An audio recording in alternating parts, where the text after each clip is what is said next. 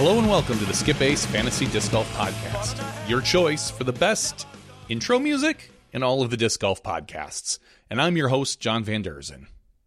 That was Jawbreaker, the Boat Dreams from the Hill off 24 Hour Revenge Therapy, a great NorCal band. I could have picked Green Day, but honestly, there's something about Jawbreaker that just kind of gets you moving.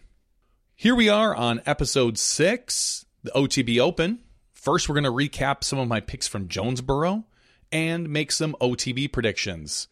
Sorry, my voice is a little bit raspy. I was uh, I spent the weekend yelling at myself playing disc golf, as we all do.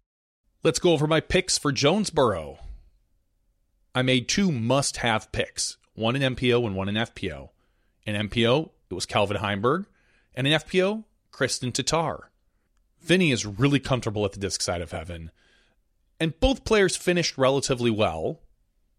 Calvin Heimburg won, and Kristin Tattar took sixth place, which is probably a little disappointing for her. But after that huge Champions Cup win, no surprise there was a letdown week, and she was prepping to go home. Her mind was probably in other places. We should have known that. My riskier picks for Jonesboro were Ezra Aderhold and Stacy Ronsley. Ezra ended up finishing in 13th place. I think that was really well. It put him above where his ratings positioned him. So I'm going to count that as a good pick or a good call on my part for that week. And then Stacy Ronsley was in a solid 14th spot. That's about 12 spots higher than her rating. So I would say both my riskier picks worked out for you if you chose to use them. Now let's look at the players I told you to avoid at Jonesboro Isaac Robinson and Jessica Weese. Okay, clearly I picked wrong with Isaac Robinson. I thought that he was going to be the one to have a letdown week after Champions Cup, but ultimately we found out that was Tattar. Isaac ended up finishing in second place. So hopefully he didn't listen to me on that one. I'm going to go on record and say that if you can get Isaac in your lineup somehow, he's on the verge of a must start guy every week. He's right up there with Vinny right now. But Jessica Weese, she finished just a spot or two below where her rating actually positioned her. It's kind of a wash. My Jonesboro players to avoid not as solid as my picks. But that was last week. Let's move over to OTB. I'm going to make a bold prediction here. Eagle wins. He looks so good right now, and in general, the West Coast swing has always done him well. He won this event two years ago. Last year, as we know, Simon won. But if you don't want to use all the ratings points for Eagle, I've got maybe a different player you could go out and grab. And that's Aaron Gossage. Aaron averaged fifth place here over the last two years and is coming off a huge win over the 303 Open. So save yourself some points. If you can afford it, throw Aaron Gossage in there. My risky MPO pick this week a player that could finish well and still save you even more ratings points is going to be Chandler Fry. Chandler finished 14th here two years ago and fifth here last year. And I'm only using the last two years because this event skipped the year before that, and the year before that it was in San Francisco. This is only the third year we're going to be playing at Stockton. And Chandler Fry is only rated 1,013, so you could grab him as well as someone like an Eagle or an Aaron Gossage. Over on the women's side, there are quite a few women here who have done well over the last two years, but the one I'm going to stick with is Ella Hansen. Ella's rated 966 and has finished 10th and then third last year. The course just really suits her well. It tends to be more of a thrower's course in the past. If you're looking for that diamond in the rough in FPO, you've got a few options. Five time world champion Juliana Korver has played well here. She's only 943 rated. Sai Ananda is making her comeback to the tour this week. Allie Smith riding a hot hand. She's only rated 934. But she has zero history at this course. My personal pick, I know, call me foolish here. This is a real risky pick. Kona Star Montgomery. Kona has been posting on her Instagram how much better she's feeling physically and mentally. She's over some of her uh, thyroid. She just got over COVID. And she's really excited to play, and she's played well here in the past. So I'm going to take a huge risk. And I'm going to pick Kona Star Montgomery. Now, some players to avoid at the OTB Open. In MPO, personally, I'm going to avoid Alden Harris.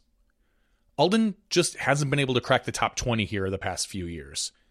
With his rating, it's just too many points to risk for an unproven player at this event. And over on the FPO side, the player I'm going to avoid is Emily Beach. Emily's 950 rated, but last year she finished in 20th place. So much like Alden, too many points to risk. Let's talk about draft leagues. Waiver wire for MPO. Uh, these again are players who are rostered in less than 65% of leagues who might be out there available for you to grab. In the past few weeks, I've told you to grab Joona Heinonen and Austin Turner. Both are still out there in you know less than 65% of leagues, and they're not bad pickups. But this week, I think if I had room on my bench for a riskier player that I would think about playing, I mentioned him earlier, Chandler Fry. He's really only owned in 34% of leagues, and he has a really good record on this course. I put him in that high potential area. He's probably not a guy that I would keep long term, but if you're really only looking for a one week replacement, I think he's your man. The FPO waiver, I would look at five time world champion Juliana Korver. She took sixth here two years ago. But if you're looking for the super deep sleeper pick, the really deep sleeper, it's Natalie Ryan. Now, she probably has about a 5% chance of actually playing at this event, depending on the outcome of this court hearing. But if she does get to play, she's rated 960, and you have to expect her to probably take a top 10 finish. A lot like Chandler Fry, she's only going to be a one week replacement because there's no way right now she's going to be able to play the other events. But if she can get into this one, I see a very high ceiling for her. So I would gamble and get her on your bench just in case.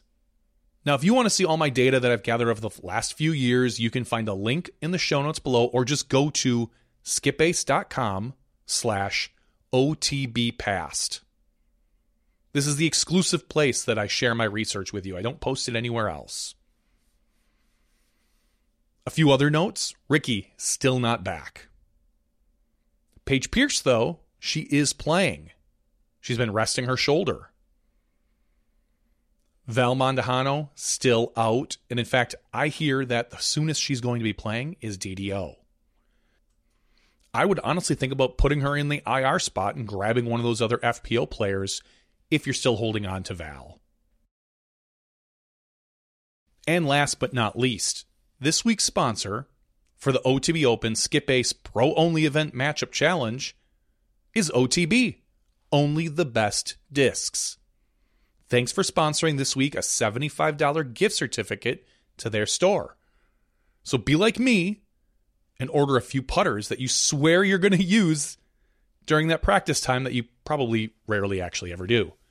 I just picked up a bunch of medium pures from OTB, got into my house a few days later, and now they're sitting in my backyard in my basket, not getting used because I'm here recording this podcast. So thank you, OTB, for your sponsorship this week. And now here's my daughter Violet to close out the show. Thanks for listening to the show. Bye.